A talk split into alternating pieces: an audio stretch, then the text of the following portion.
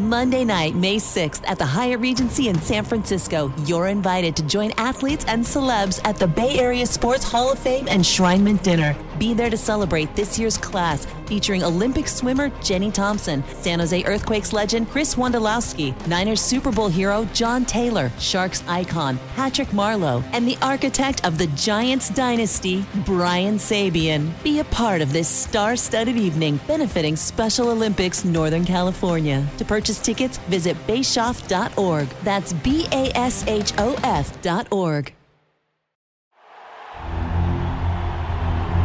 It's time for the Sharks Morning Skate with all the latest on San Jose Sharks hockey. Here are your hosts, Dan Rusanowsky and Drew Remenda. Welcome to the morning skate at Sharks Ice in San Jose, and the San Jose Sharks are wearing slightly different colors this morning the gloves, the sacks, and later on the jersey. It'll be reverse retro night. The California Golden Seals spring to life in a small way as their memory is commemorated in the Sharks retro jersey. Now, I think these things are really, really cool. I, want, I wanted to get back to talk a little bit about the California Golden Seals, Drew, because they are a part of Sharks history. In a way, San Jose is kind of a, I don't know why I say, half stepchild or maybe maybe half cousin of the California Seals. You know the story, don't you? Yeah, absolutely. And it's, I, I think it was, you know, when you and I talked about it the other day. The fact that, uh, the fact that when we first got here, we didn't talk about the California Golden Seals all that much. You know, we didn't, we ignored them because we wanted to set our own mark and we wanted to establish the San Jose Sharks as the hockey entity. And that made sense. It did. At the time, it also looked like the California Golden Seals did not succeed in the Bay Area. And I guess in the long run, no, they didn't, or else they, we'd be the California Golden Seals still. But I love the fact that the Sharks are commemorating them. I think they're going to look dynamite tonight. The coaches are out in their their uh, white hoodies. We call them bunny hugs in, in Canada and Saskatchewan. Um, so it's going to be. I think it's going to be a great look tonight. I love the uh, pants. Can't wait to see the guys in the jerseys of full regalia. But I like the fact that we're we're acknowledging and commemorating uh, the memory of the California Golden Seals because it is part of the hockey story here in California. Absolutely, and you know when 50 years passed since NHL first expanded.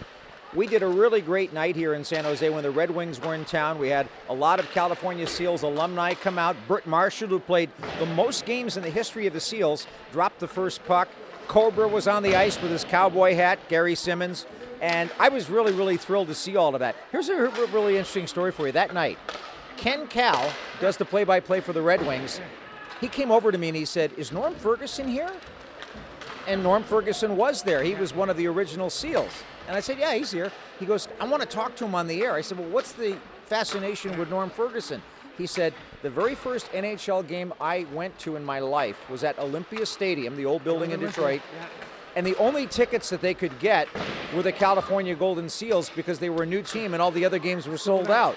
So he went and saw the game. Norm Ferguson, I guess, scored a couple of goals and he became his favorite player. So I was able to get him on the air with that guy. Uh, so many little stories like that. This was a pretty good hockey team. Of course, they're known most for their greatest failure, and that was trading a first round pick to the Montreal Canadiens for a good hockey player, Ernie Hicke, who, by the way, still lives in the Bay Area and was there that night, and a couple of other picks.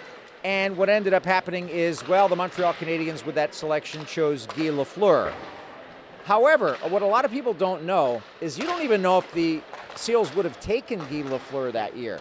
And you know why I say that? Because they had the first pick of the second round and they needed a defenseman. So they took Ken Baird. Now, Ken Baird was a good player, he's from Flin Flon. He ended up playing a handful of NHL games, but he played more in the WHA because he was part of the raid on the Seals, they would have been a pretty good team had they not been rated by the WHA at that time. Well, the reason why I'm bringing up Ken Baird is because five selections after that, the Montreal Canadiens had their second round draft pick. They also chose a defenseman, and his name is Larry Robinson. Yeah, not a bad defenseman. You know, you got two of the best players in the history of the game, two of the best 100 uh, NHL, best 100 NHL players of all time. But that's what happens when you're you're a good team, great team, or a poor team, your draft choices. Your draft choices, your trades. You know, there's many times I think that an owner should look back and go, bring your general manager in every year and say, okay, here's the list, explain it to me. But there are hits and misses. There are more misses than hits in the in trade-ins, and there's more misses than misses than hits in uh, in drafting. If you're lucky to get two guys out of a single draft, you're lucky. Oh. And eh, I, I mean, really. Guys. But Larry, Larry and Guy, come on, man. Yeah, that's a little of Famers. Those are two of the greatest players of all time. That's a major hit. But think about this: Larry Robinson went all the way to the fifth pick of the second round. What's Yeah. going on there? Well, a lot of other teams made a mistake. Exactly right. You know, those, that's one of my the most fun exercises to do is to go through drafts and see how much smarter I was uh, ten years later by reading the names. By the way, this discussion makes me want to have Daryl Sutter be an owner someday. To call in his GM and say, it doesn't take a genius to figure it out. Exactly. Yeah. As Dean Lombardi, old Sharks general manager, used to say, you know, when there's a miss on a, on a draft, he used to always say, every GM's got one. He said the trick is not to have many more. Well, there are a lot of those in the history of the league. You can find some in Sharks history. And what we've got in Sharks history right now on this very special reverse retro night is something else. You got a team that is coming off a very sloppy game against the Seattle Kraken, the absolute reverse of their last home game against the Ottawa Senators. This one hurt a lot more. Remember, we were talking in the second period check in, Drew, we said the third period was going to be a huge one for the season. Unfortunately, the Sharks didn't pass. No, not at all. And um, it felt like a more down loss than the ones we've experienced so far this year. It was a, it was a loss where, like you you described it perfectly. It was sloppy. It was, they were loose. They, they, they were, they thought about one thing, trying to score goals. That's all they thought about.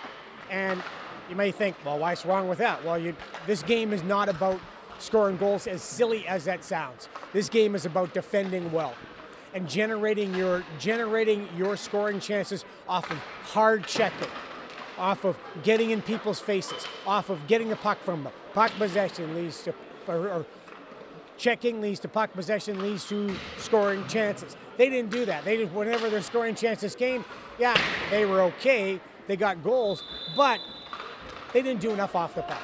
They left Kaapo Kahkonen hanging out to dry on almost all the goals. Timo Meier got three goals, got a hat trick, and was minus two. What does that tell you? Tells you everything. Exactly. I mean, so it was a really sloppy game, and they cannot be that sloppy tonight against the Los Angeles Kings. No, Los Angeles also kind of in a little bit of a funk recently too. So here's an opportunity. LA's done something interesting with their kids. That you know, there's been a, a trend on this in the National Hockey League. They sent Quinton Byfield and Brandt Clarke to the American Hockey League for a two-week conditioning stint, and that's because of the rules. We talked a little bit about that in the last show. I think it's going to be an interesting contest. Drew Doughty is playing well again. Really He's good. really, really getting a lot of ice. He is the game against the Edmonton Oilers a couple weeks ago, 10 days ago. He was fired up like the old Drew Doughty, and he is healthy. He reminded me, he's reminding me of Erik Karlsson and the health and the vibrance and the enthusiasm he's got. He's leading big time. And Drew Doughty, yeah, he's that player you you'd love to have on your team, but you hate when he's against you. He is playing really well. Anze Kopitar is playing well. They moved Kevin Fiala back up to the top line to get him going in a produced last game. But they played one good period, the first period against the New York Rangers, and then fell flat after that. They're having consistency problems within the 60 minutes as well. Well, you know Todd McLellan as well as anybody. What do you think that, that he's thinking when it comes to consistency? What are his uh, keys? Are they similar to what David Quinn talks about? Yeah, almost identical. You know, when you listen to Todd speak and you, I listen to David Quinn speak, this is, uh, coaching in the NHL level is a level of listen. There's not much as far as what you're telling the guys. It's how you're telling them is the key. And Todd's Todd's changed as far as his delivery. Um, but like David Quinn, he's relying on his top guys, Doughty, Kopitar, Fiala, Quick, those guys to help bridge that gap between delivery and receiving it from the younger players. There's a big question tonight. Aaron Dell just reassigned to the Barracuda a few minutes ago as we record this. Do you start Reimer or you come right back with Kahkonen since Kaapo's got two wins at home? I go to James. I go to James. Capo led in eight goals. Again, he was hung out to dry on a lot of them, but man, you could have used one or two saves. But overall, I go back to James because James is your number one. We'll see what happens tonight. Sharks and the Kings get those reverse retro jerseys and make sure you're tuned in to the Sharks Audio Network for our broadcast starting at 7 o'clock. That's it for our morning skate for today. You've been listening to the Sharks Morning Skate. Make sure you're listening all season long to the latest Sharks news and information right here on the San Jose Sharks Audio Network.